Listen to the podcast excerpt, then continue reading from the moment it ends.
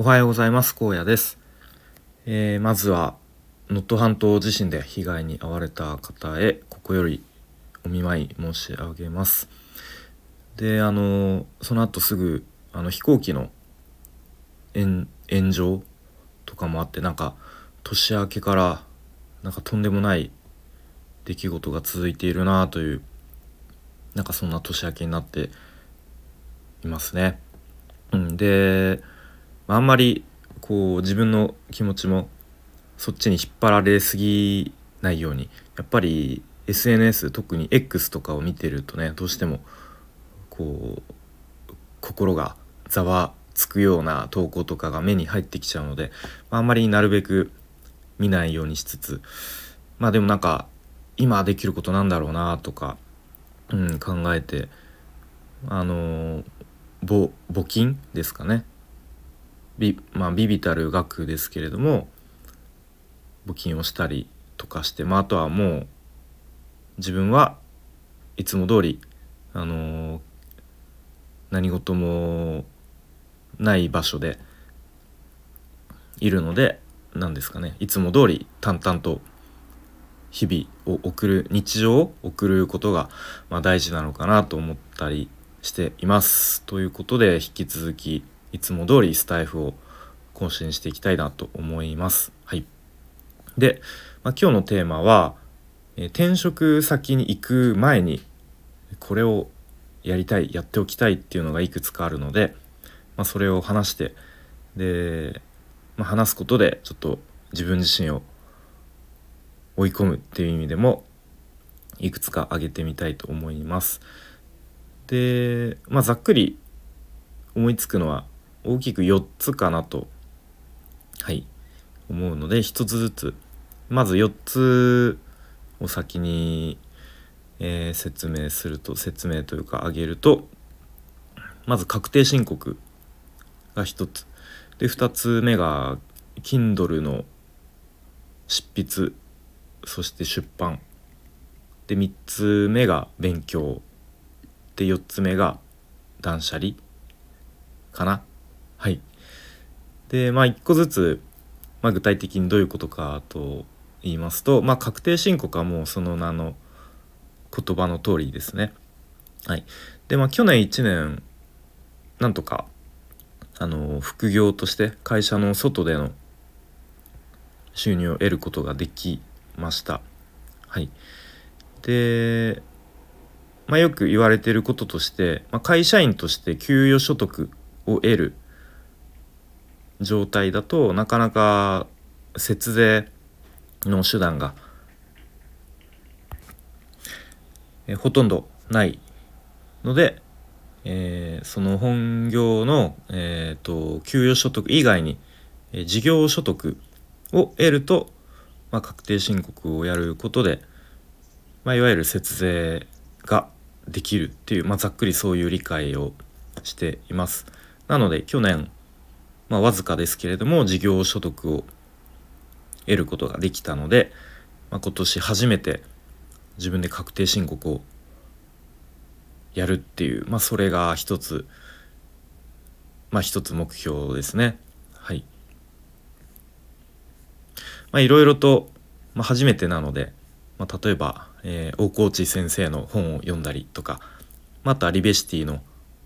にいろいろと詳しい人がいると思うのでわからないところを聞いたりとかして、うん、初めての確定申告をクリアしたいと思います。で次に Kindle の執筆と出版ですね。でまあ以前の配信とかでも話したとは思うんですけれ話したかもしれないですが、まあ、そもそも何を Kindle で書くのかというと、まあ、転職活動についてですね。で去年の9月から9月まあざっくり9月頃から約4ヶ月ほど、えー、転職活動を行って、まあ、その時のうん気づきとか学びとか、えー、失敗したこととか逆にうまくいったこととか、まあ、あとはその時の自分の思ったこととか、うん、ちょっとこう感情の浮き沈みじゃないですけれどもなんかそういうのを、まあ、自分自身の記録として残しておきたいっていうのがえっ、とまあその Kindle を書こうと思ったきっかけですね。はい、でもちろん Kindle を書くのも初めてなので、えー、とりあえず、うん、書き切るっていうことを目標にして出版するっていうところまで、えー、なんとか行きたいなとまあいろいろとこう内容とか構成とかはとりあえず後回しにしてっていう感じで、えー、やっていきたいなと思います。はい。であとは3つ目の勉強はすごいふわっとしたことなんですけどと、まあ、何を勉強するのかというと、まあ、次の転職先に行った時にこうあのな何もわからないので一から教えてくださいっていう形だとちょっとあのかっこ悪いなダサいなと思うので少しはこう転職先に行く前にちょっと勉強してインプットした状態であの業界が変わるのでねなかなかその業界での、まあ、当たり前みたいなこととか常識的なこと最低限このぐらいは知ってて当然だよねみたいなことがきっとあると思うのでその辺をあらかじめ勉強した上で勉強というか、うん、こう最低限の知識を入れた上で転職先へ行きたいなと思っています。まあそのぐらいこうちょっとうーんま前のめりというかぐらいの姿勢がちょうどいいのかなと、さすがにね36歳で初めて転職してでちょっと何も知らないんで教えてくださいっていうのだと迎える側としてもちょっとこの人大丈夫かなって思われると思うので、うん、でまあ具体的に何を勉強したらいいのかとか何かどういう本を読んだらいいのかっていうのはちょっとまだあの決まってないんですけれどもまあ例えばその転職先で今やメールのやり取りしてるこの人事の方ですかねに、まあ、聞いてもいいだろうし、まあ、自分でちょっとこれ勉強しとこうかなみたいな、うんまあ、なんか本を読むでもいいし、まあ、そんな感じで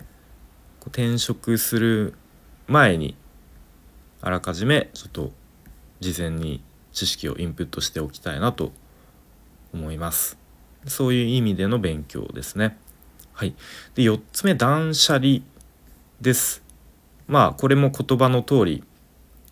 もういらないものをこのちょっと時間ができる時に捨てる。うん。でも自分の部屋、えー、思い返してもいらないものがやっぱりまだ多いです。でさらに子供が2人いるとですねもうどんどん子供グッズに、えー、部屋が占領されていってで自分のエリアがどんどん、えー、狭まるばかりというところで、うん。えー、なまあ、なかなかね子供のものをすぐ捨てるっていうのはできないので、まあ、自分のものをできるだけ、まあ、普段からあんまり物を増やさないようにはしていますが、うん、まだまだずっと使わずになんかクローゼットの中入ってるやつとかまあ、服とかだいぶ捨てたんですけどね。それでも、うん、もうこれずっと着てないよねみたいなものもあるので。で改めてこのタイミングでいいタイミングだと思うのでいらないものを思い切って捨てたいと思います。はい。ということで、まあ、ちょっと今自分で話しててもこんなに欲張ってできるのかっていうのはちょっと怪しいところですが、まあ、できるところまで、うん。まあ、確定申告はちょっとこのタイミングにやらないと、うん、なかなか時間が取れないような気がするので、まあ、これが最優先かなというところですね。はい。まあ、あと断捨離もちょっとこのタイミングでやんないとなんか結局やらずにいっちゃいそうな気がするので、やっておきたい。で、まあ、Kindle、まあ、これ言ったら全部ですけど、Kindle もなんかこのタイミング書かないと、なんかずっと、えー、そういえば書きたいって言ってたよなみたいな感じでずるずると言ってしまいそうなので、まあ、結論全部、えー、どれもやっておきたいなというところですね。はい、まあ、ちょっとここでスタイフで話すことで、えー、まあ、ちょっと自分をやらざるを得ない状況に追い込むというそういう、えー、そういう目的で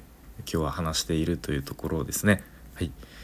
ということで今日は転職先に行く前にこれをやっておきたいっていう4つのものを話してみました。はい、